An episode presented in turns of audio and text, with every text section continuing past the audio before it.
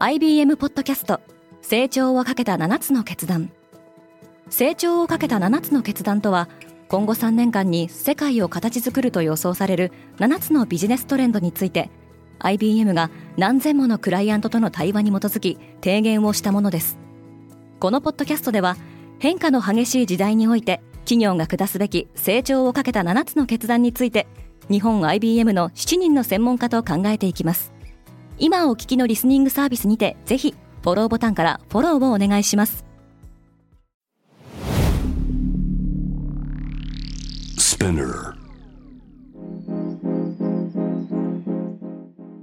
Good morning! ケリーアンです。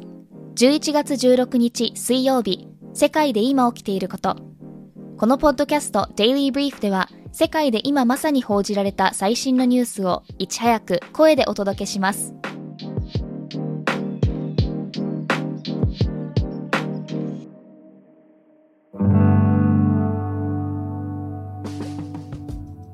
ロシア製ミサイルによる攻撃でポーランドに被害。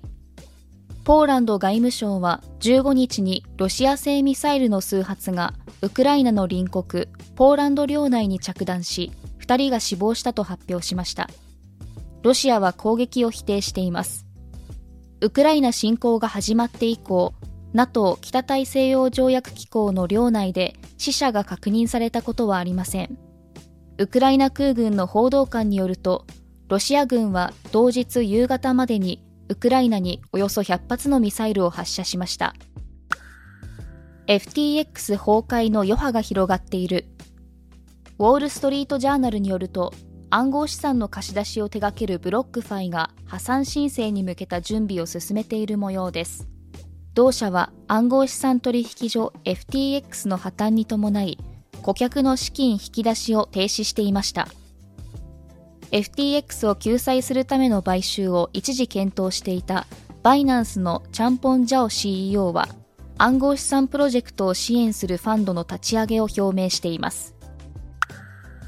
中国人は長引くロックダウンに対し実力行使に出た。新型コロナウイルスの感染拡大が続く中国の広州市でロックダウン破りが起きているようです。市内中心部に近い海珠区では10月末から感染対策が強化され、一部地域が封鎖されていましたが、住民らがバリケードを破って封鎖区域から外に出ようとして、警官隊と衝突が起きました。人口およそ1900万人の広州市では、昨日15日の新規感染者数が5000人を超え、過去最高を記録しています。中国全体の新規感染者数は1万7772人と昨年4月以来の高水準に達しています。ディズニーもレイオフに踏み切るか先週末に公開されたマーベルの最新作ブラックパンサーワカンダフォーエバーは週末3日間でおよそ3億3000万ドル日本円でおよそ459億円の興行収入を上げ好調な滑り出しを見せています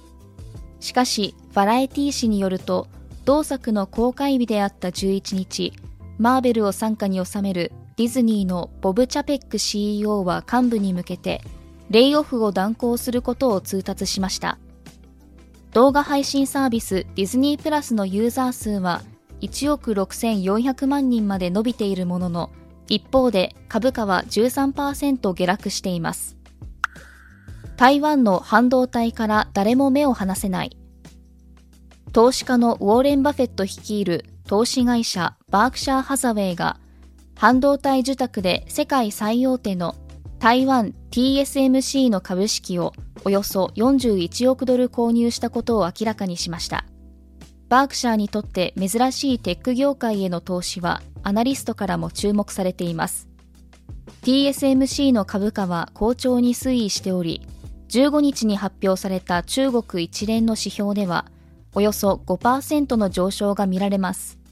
日本でも工場の建設を進めている TSMC は、今月9日にはアメリカ・アリゾナ州に2件目の半導体製造施設を建設中だと発表しています。ウォルマートは明るいホリデーシーズンを迎えられそう。アメリカの小売大手ウォルマートは医療用麻薬のオピオイドをめぐる複数の州との訴訟で31億ドル日本円でおよそ4300億円を支払う和解案に合意したと発表しました。また同社の2022年80月期の売上高は前年の同じ時期と比べ9%増え1528億ドルでした。インフレを背景に低価格帯の食料品の売れ行きが伸びホリデーシーズンも堅調な業績が見込まれています。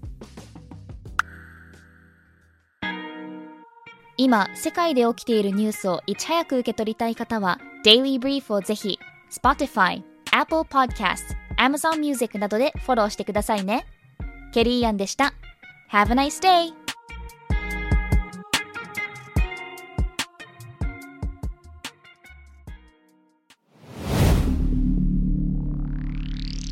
Spinner.